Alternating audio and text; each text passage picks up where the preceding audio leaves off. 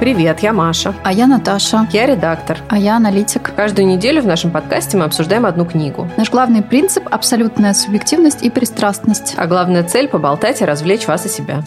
Сегодня мы будем обсуждать книгу «Американские боги», автор Нил Гейман любимый наш. Он написал ее в 2001 году, и по содержанию это там видно. Там сотовых телефонов не так много. Я тут еще оговорюсь насчет любимый наш. Я нежно люблю Нила Геймана, но то, что он сейчас сделал, я не очень этим доволен, честно скажу. Ты говоришь о том, что мы будем вынуждены слушать пиратское. Ну, что делать? Ну, мы с тобой так и так, конечно, по-английски читаем, но по большому счету я считаю, что вот этот канцелинг России, который он поддержал почему-то, он, конечно, расстроил меня этим. Я бы сказала, не Россия, а русскоязычного пространства. Да, русскоязычных читателей, которые каким-то образом оказались виноваты вообще во всем. Ну, ладно, это дискуссия для другого формата, но лично я считаю, что он не прав. Мы раньше думали, что печатные книги будут никому не нужны, а сейчас, возможно, если вы захотите прочитать Нила Геймана, то вам придется искать его в библиотеках так печатать новые пока, очевидно, не будут.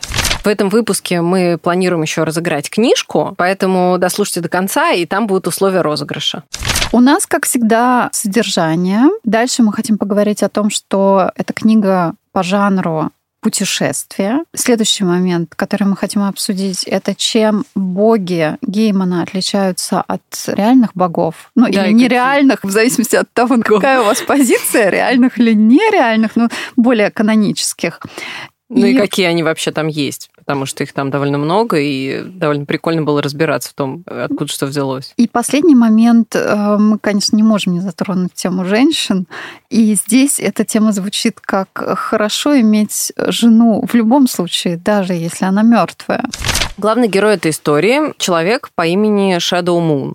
Ну, у него на самом деле есть настоящее имя, но мы его не узнаем никогда, а потом он его вообще теряет, и поэтому он Shadow и Shadow. Ну, по-русски это тень, но просто нам с Наташей больше нравится Shadow, поэтому будем так его и называть. Начинается история с того, что Шэдоу находится в тюрьме, и он отсиживает последние дни своего заключения. Его осудили на 6 лет, он, поскольку примерно себя вел, то его выпускают через 3, и вот осталось несколько дней до того момента, как он должен выйти из тюрьмы. Он с нетерпением этого ждет, он полностью уверен, что он сделает все, что угодно, лишь бы никогда больше не быть в тюрьме. Он выучил урок и не хочет больше иметь с пенитенциарной системой ничего общего в своей жизни никогда, и готовится к тому, чтобы наконец выйти. Но в прям буквально последние дни его одолевает странная тревога, он очень плохо себя чувствует, он чувствует какую-то надвигающуюся угрозу. И вот за два дня до того, как его должны выпустить, его вызывают к начальнику тюрьмы, он думает, что сейчас произойдет что-то, и его заставят сидеть еще дольше, а его на свободе ждет жена, и у него еще есть лучший друг, который предложил ему сразу работу, несмотря на то, что он осужденный преступник, он должен работать тренером в спортзале. Шэдоу с очень тяжелым сердцем идет к начальнику тюрьмы, который огорошивает его совершенно неожиданной фразой. Он говорит, что тебе, чувак, осталось сидеть два дня, ну ладно, мы тебя выпустим на два дня раньше. И это как бы такая сладкая пилюля, которая э, на самом деле маскирует э, очень плохую новость, которая состоит в том, что жена Шэдоу погибла э, в автокатастрофе, и поэтому ему вот дают возможность выйти раньше, чтобы он смог успеть на ее похороны. Шэдоу выходит из тюрьмы, и спешит домой. Но там какая-то непонятная история с самолетами, как это непогода. В общем, он не может сесть на тот самолет, на который он должен сесть. В итоге он садится на другой самолет, который должен ехать с какой-то пересадкой. И, опять же, странным образом он оказывается в первом классе, потому что почему-то оказалось, что там двойные билеты как-то проданы. В общем, единственное свободное место, на которое он может сесть, это место в первом классе, рядом с странным э, мужчиной, который на него странно отреагировал, как только он его увидел. Мужчина очень высокий, очень с такой запоминающейся внешностью, и он вступает с Шэдоу сразу в разговор. Причем разговор очень странно строится. То есть он делает вид, что он Шэдоу прекрасно знает, что он с ним отлично знаком, и он ему говорит, я тебе предлагаю работу. Ну, Шэдоу вообще не намерен как бы с ним вести никакие беседы, потому что так у него как бы сейчас не очень приятный период в жизни, любимая жена погибла, и вообще и тюрьма, и все это как-то странно очень. Он сначала его просто посылает, общаться с ним не хочет, но так получается, что э, этот человек от него не, не отстает никак. Представляется он мистером Средой. Про это мы потом тоже скажем. Они оказываются невольными попутчиками. И мистер Среда говорит ему еще одну очень важную новость, о которой в тюрьме ему не сказали, что погибла не только его жена, но и его лучший друг, который, собственно говоря, предлагал ему работу. Поэтому получается, что работы у него нету. Получается, волей-неволей единственное предложение о работе, которое у него есть, это вот это вот странное предложение работать на мистера Среду. Он соглашается, и дальше они продолжают свой путь вместе. Они приезжают в город, где жил Шеду, они посещают похороны, потом они участвуют в какой-то очень странной попойке с каким-то очень странным человеком, который дарит Шеду золотую монету. Работа его на мистера Среду должна состоять в том, что он просто будет его охранником. Вот, что он будет с ним везде ездить по его делам, которых он не называет, и выполнять его поручения. За это достаточно щедро он ему платит. И вот, значит, эти дела начинаются с этой странной попойки и с этой золотой монеты. На следующий день Шеду идет на могилу к своей погибшей жене, и ну, в качестве такого, я не знаю, прощального подарка эту монету бросает на свежую могилу. Они с мистером Средой уезжают. На следующую ночь, когда они ночуют в мотеле, к нему приходит его умершая жена, которая явно мертва, но почему-то она вышла из могилы и решила навестить своего мужа. Причем она не дух и не привидение, а она как бы воплоти, ну, просто труп. И дальше начинается путешествие Шэдоу и мистера Среды по Америке. Они заезжают в разные городишки и города, и большие, и маленькие, и там мистер Среда общается с разными совершенно людьми. По ходу повествования Шэдоу наконец-то догадывается, что это за люди. Это на самом деле не люди, это боги, которых мистер Среда подбивает на то, чтобы они вместе с ним сражались в великой битве. Суть в следующем. Каждый раз, когда в Америку приезжали поселенцы, ну, Америка – это же страна, которая населена в основном людьми, которые приехали из разных стран, переселенцами. И вот все эти переселенцы из разных стран, из разных культур, из разных вероисповеданий привозили с собой своих богов. Ну, как привозили? Они привозили с собой свои верования. И вот каждый раз, когда новый переселенец вступал на американскую землю, веря в каких-то своих богов и продолжая им поклоняться, эти боги в виде своих местных воплощений оставались в Америке и продолжали там жить. И вот мистер Среда, это, как Шэдоу позже понимает, это Один, это воплощение Одина американское. Ну и помимо него он встречает других различных богов, о которых мы поговорим чуть позже. Это старые боги, а есть еще новые боги, которые уже появились, уже родились в Америке, и это боги современной культуры. Это боги медиа, боги рекламы, боги пиара и всяких вот таких вот вещей.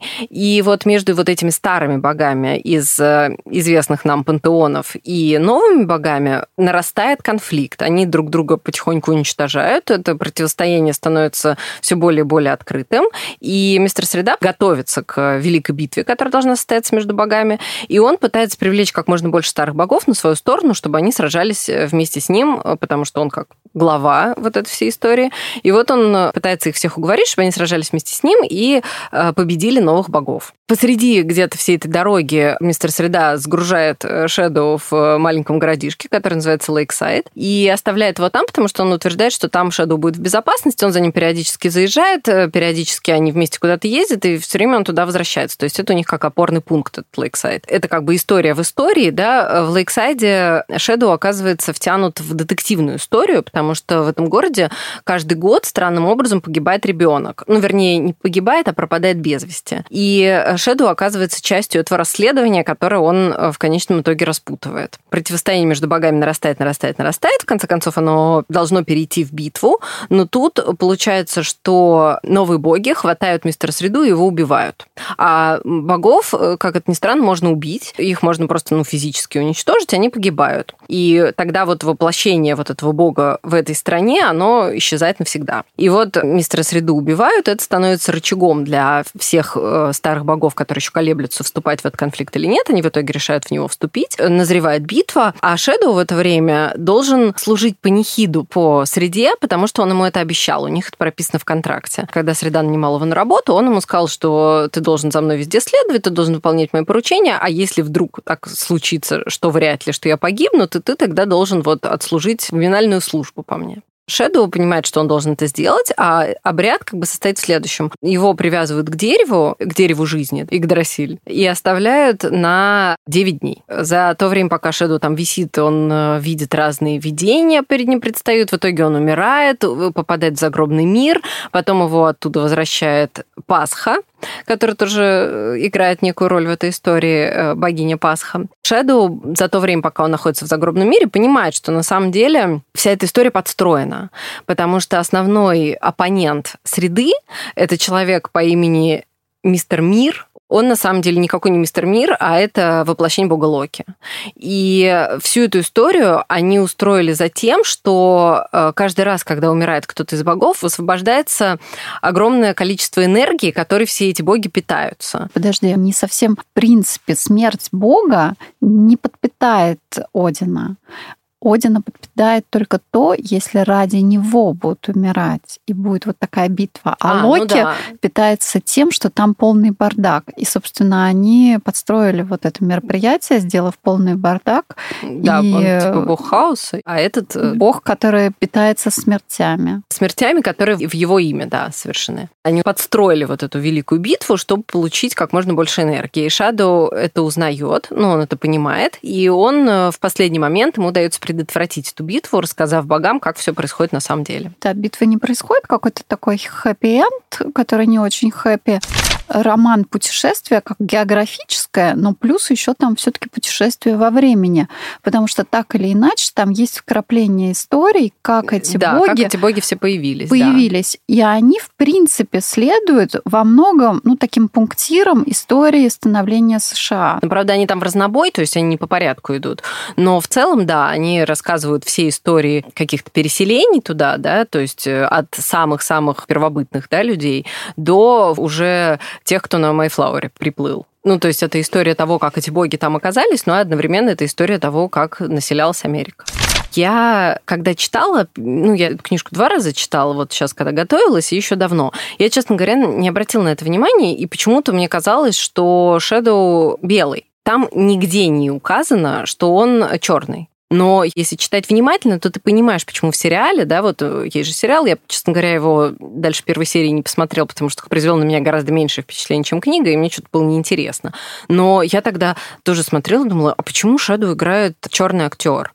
А потом я поняла, потому что он реально такой должен быть. Там есть на это определенные намеки. В частности, например, там написано, что у его матери была болезнь, которая называется серповидно-клеточная анемия. И этой болезнью белые не страдают. Она характерна для людей, которые прибыли из Нигерии и Ганы, ну, в Америке, поэтому этим в основном черные страдают. И еще какие-то из Азии народы. Ну, в общем, белой расе эта болезнь не присуща. И там еще есть такой момент, что э, среда, он все время соблазняет каких-то юных дев. И, как правило, они белокожие и светловолосые.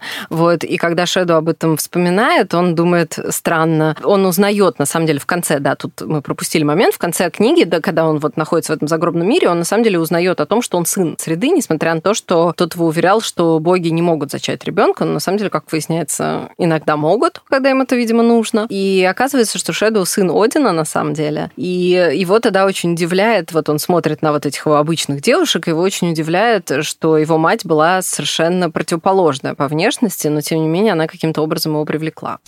Жанр путешествия еще немножко будем обсуждать. Почему он выбрал? А мне кажется, вполне очевидно, потому что просто встретиться со всеми этими героями проще всего было, отправив его в путь. Иначе очень сложно было, ну, чисто логистически сделать так, чтобы он с ними со всеми встретился, со всеми этими богами. А там их огромное просто количество. Но там получается роман в романе, во-первых, множественные сюжеты, но два основных это вот этот роман путешествия, когда Шедо с средой путешествуют по всей Америке и встречаются со всеми этими разными богами и с ними взаимодействуют взаимодействуют. Второе основное – это вот детектив вот этот, который происходит в Лейксайде, где э, Шэдоу распутывает убийство детей. Там вот довольно вот... большая история из Ирландии, путешествия женщины. Э, да, да, да, которая привезла вот этого ирландского чувака, который монетку дал, это же этот лебрекон. Вот. Ну да, и вот эти вот истории, то есть они тоже вплетены, вот эти истории про переселенцев, которые привозят своих богов. И кто в них, собственно, верил? Какие-то да. люди такие сомнительные. Чем отличаются вот эти американские боги, да, от богов из традиционных пантеонов, таких, про которых мы читаем в мифологии? Мне кажется, это обусловлено именно тем, как они появились, потому что на самом деле ведь это же исторический факт, что все вот эти переселенцы американские, большинство из них были какие-то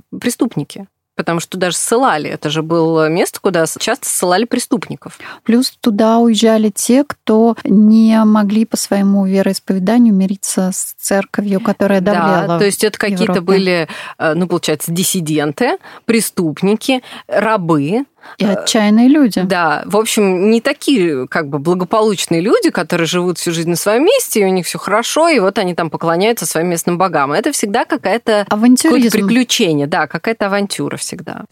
Я как человек, который не знает вот всех классических богов, то есть, конечно, мне в детстве читали какую-то историю, но это было что-то очень давно, и я прям не могу припомнить, ну, кроме там Зевса, что-нибудь такое. А, кстати, греческих богов там как-то не было. Не там было, были... они просто туда не приплыли. Просто не попали. Я думаю, что там же, э, знаешь, та версия, которую мы с тобой слушали, там после нее довольно длинное интервью с Нилом Гейманом, которое мне, кстати, не понравилось, потому что оно довольно бестолковое.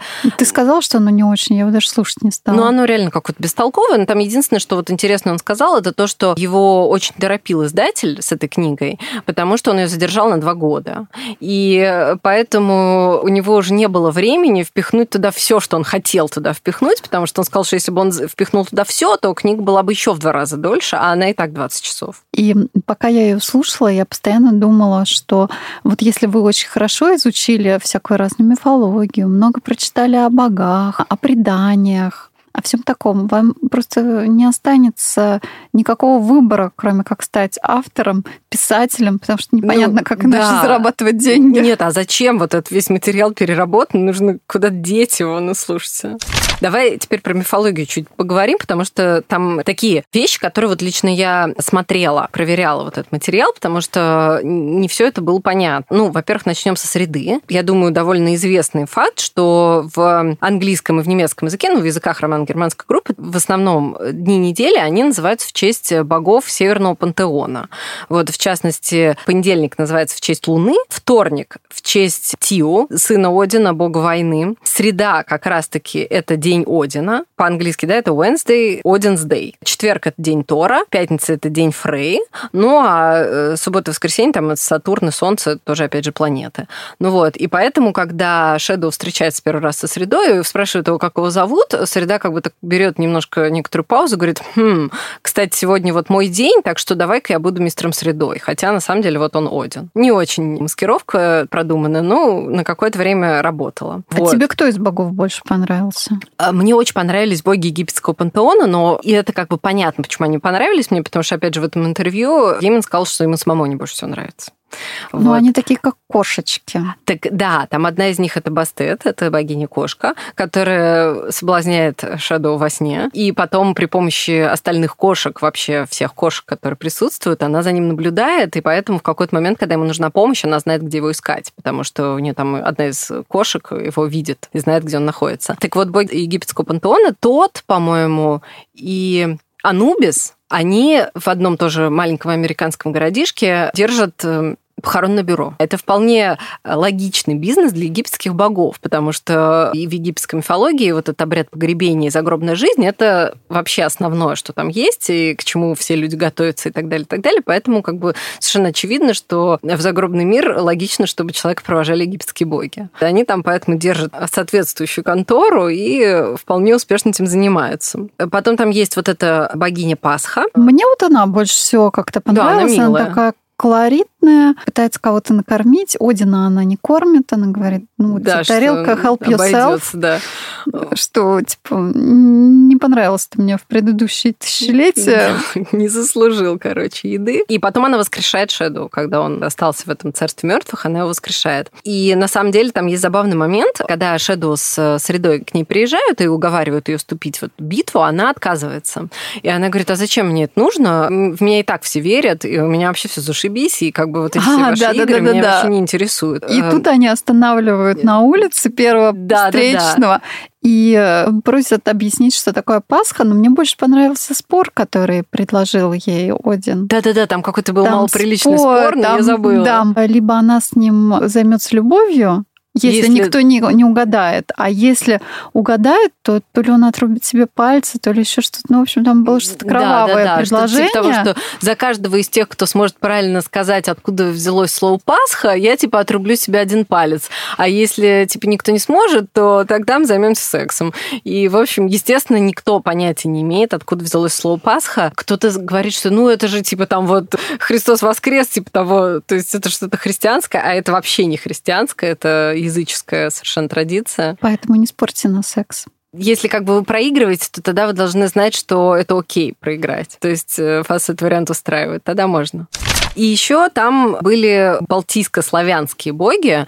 Это вот Чернобог, Белобог и вот эти зори, которые три сестры. Зори утренняя, вечерняя и полуночная. Полуночная, да. Да, они все живут вместе. Ну, то есть Белобога нет, а вот Чернобог и вот эти три сестры, они живут вместе. И у них славянская такая странная семья, в которой они едят борщ невкусный. Потому вот, что она да. просто не умеет да, готовить. Она не умеет готовить, но почему-то утверждает, что умеет. И, в общем, у них такая... Ну, так многие женщины делают. Странная славянская семейка. А, кстати, Зоря. Зоря полуночная дарит ему монетку. Да, она ему дарит луну, да. А, ну вот по поводу монеток еще надо сказать. Да, монетки играют важную роль во всей книге. Да, потому что первую вот эту золотую монетку ему дарит лепрекон. Подожди, подожди, подожди. Но э, монетки его интересуют потому, что он разучивал... Да, в тюрьме пока сидел. В тюрьме разучивал... Фокусы. Фокусы с монетками. То есть как их там делать, чтобы монетка исчезла, появилась ну да, ему нечем, нечем было заняться в тюрьме, у него была какая-то книжка для фокусников, и он вот начал от нечего делать делать фокусы вот эти руками. Поэтому ему так прикольно, что ему лепрекон дарит золотую монетку. Он не понимает, что это за монетка сначала, он просто думает, ну, монетка, монетка. Вот он с ней поиграл, потом он ее бросил на могилу своей жены Лоры. А оказалось, что это волшебная монетка, и именно благодаря ей она жила, восстала из мертвых. В прямом смысле Да, в прямом слова. смысле. Выкупалась из могилы и пошла искать Шэдоу. И она несколько раз играет очень важную роль в книге, потому что она его спасает от нескольких бед. С монетками, как гениальный автор, он начинает эту тему с монетками с самого начала, и он ее протаскивает все 20 часов в книге, Потому да. что в самом конце есть определенный вывод, к которому он подводит, и он как бы несколько раз уже к концу книги появляется, что у каждой вещи есть две стороны, как у монетки. И еще в конце он еще раз встречается с Одином, несмотря на то, что тот умер. Но это умер американский Один, а он же едет в Исландию. Да, он... В Исландию, да. да, он в Рикьявике, или там уже отъехав от Рикьявика, встречается с Одином. И тут как бы этот Один ему говорит, что, ну, да, тот что-то там затеял, но я-то другой.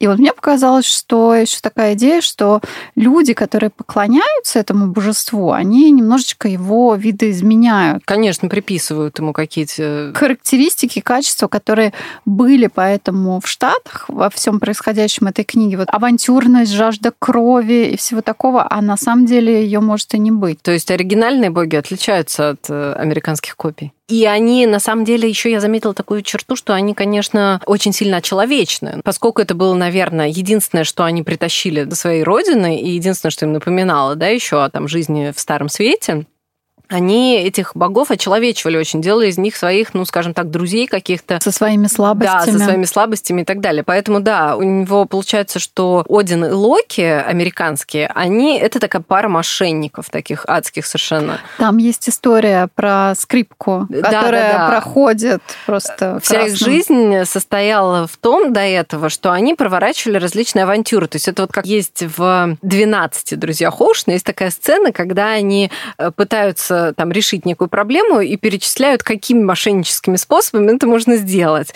И называют э, названия вот этих вот э, схем мошеннических, которые они могли бы отработать. И там одну, одну за другой отметают. Локи и Один всю свою вот жизнь в Америке занимаются тем, что они раз за разом какое-то количество этих мошеннических схем воплощают. Одна из них там была со скрипкой, другая была со священником, который пришел продавать колье. Смысл mm-hmm. в том, что эта игра, предполагающая двух участников, участников, которые друг другу подыгрывают и разводят таким образом людей на деньги. Ну и, собственно говоря, вот самая грандиозная, масштабная вот эта схема, это та, которую они проворачивают со своими коллегами-богами. И при этом им даже понадобился один собственный сын.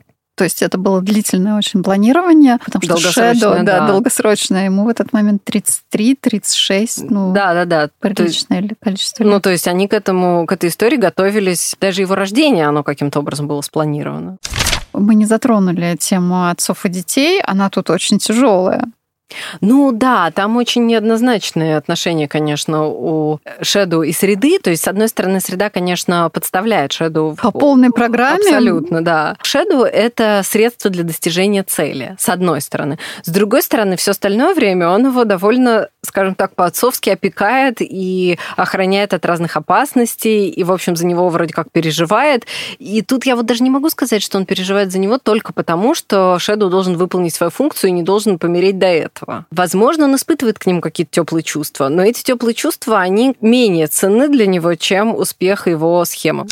Давай теперь о том, как хорошо иметь жену, даже если она мертвая. Когда слушаешь, я не знаю, как ты, но я вот хожу там куда-нибудь в магазин, могу пойти на пробежку. И когда она к нему первый раз пришла мертвая, я стояла э, в отделе алкогольной продукции и как раз э, выбирала винишко. И мне показалось, что это какая-то очень комичная сцена. Я-то как-то прислушивалась больше к происходящему в книжке, потом отвлекалась на то, какое вино выбрать. В общем, мне показалось, что там прям почти комично. Не комичность, а некую иронию и такой вот геймановский юмор, на самом деле, этой ситуации придает то, как Шэдоу на нее реагирует. Он же все, на самом деле, события этой книги воспринимает как абсолютную данность. Его ничего не шокирует. Он вообще не удивляется, не впадает в ступор, не впадает в истерику, не говорит, ах, боже мой, что же это такое, и все такое. Он такой, ну, лежит в этом своем номере, к нему стучаться в дверь, заходит Лора. Он понимает, что она мертва, и он такой, окей, ну, рад тебя видеть, конечно, но ты уверена, что тебе стоит вообще вот по улице ходить там и как бы вот все такое? Еще Шэдоу наделен вот этим прекрасным английским тактом. Он очень тактично отвечает на все. Это просто демонстрирует какое-то идеальное да, он, воспитание. Абсолютно, он очень молчаливый, он очень спокойный. Он никогда не выдает никаких ну, поспешных ну, эмоциональных, суждений. поспешных суждений, реакций и так далее.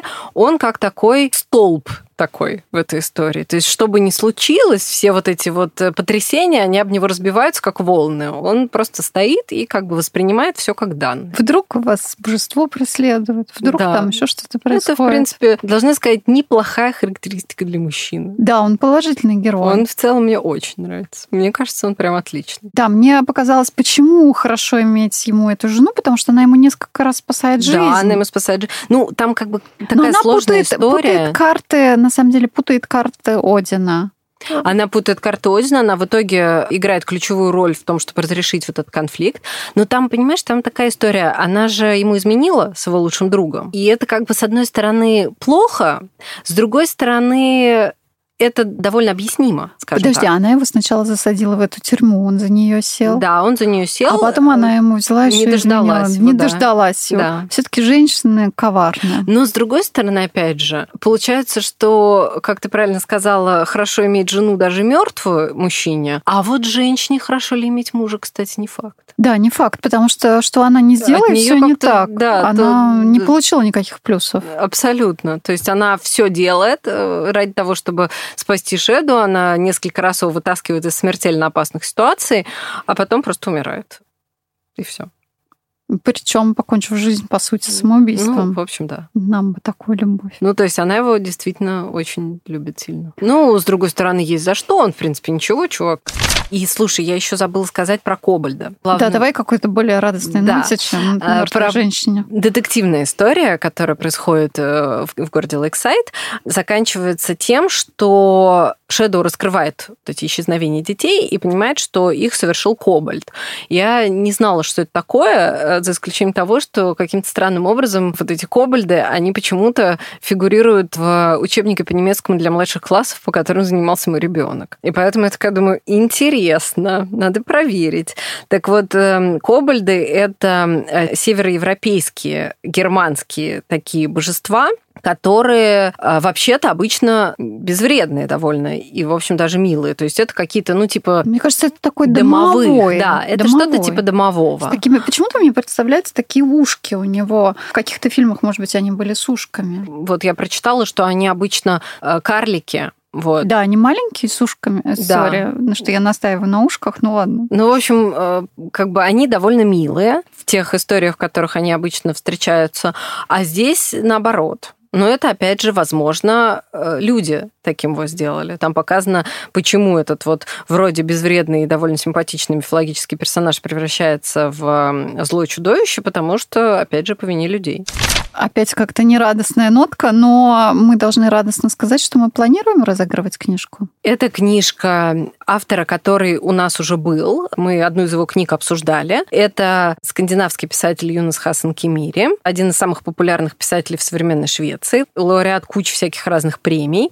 И мы в одном из выпусков обсуждали его роман «Все, чего я не помню». Ну вот наши друзья из издательства «Городец» любезно предоставили нам для этого розыгрыша новинку Кемири, которая называется «Отцовский договор». Это семейная история. Больше мы ничего не скажем по содержанию, просто скажем, что это семейная история. Она опять же, удостоилась очень высоких отзывов, и поэтому вот мы предоставляем вам возможность ее выиграть. А мы будем какие-то условия ставить? Да, для этого нужно. Значит, смотри, я вот что придумала. Я у нас добрая, а Маша коварная. Да, я вот что придумала. А, для того, чтобы выиграть книгу, нужно будет подписаться на наш телеграм-канал, а также на телеграм-канал издательства «Городец», который называется «ИД Городец». И а, я в э, канале в нашем размещу специальный пост это будет очень короткий пост, там будут просто слова. Это пост для выигрыша книги Йонаса Хасана Кемири «Отцовский договор». Нужно будет написать к этому посту комментарий. А, в комментарии нужно написать слово «мир». И э, я потом из тех комментариев, которые там будут, рандомайзером выберу победителя. Ну, отлично, ладно. Какое-то маленькое условие. Я думала, сейчас у нас будет условие а, написать на, стул, на 500 слов. На 500 слов. Если там будет 501 слово, уже все, мы не принимаем. 499 тоже не принимаем, только, только 500 ровно. Да, давай чуть, чуть позже, в следующий раз. Ну, у нас на самом деле не последний розыгрыш, мы планируем продолжать это и дальше. У нас есть друзья из разных издательств, которые с удовольствием предоставляют нам для этого книги. Вот в этот раз «Городец», а в следующий раз у нас уже есть еще одна книга. Спасибо, что дослушали до конца. Ставьте лайки и подписывайтесь на наш телеграм-канал, который тоже называется «Книжный клатч». До встречи через неделю.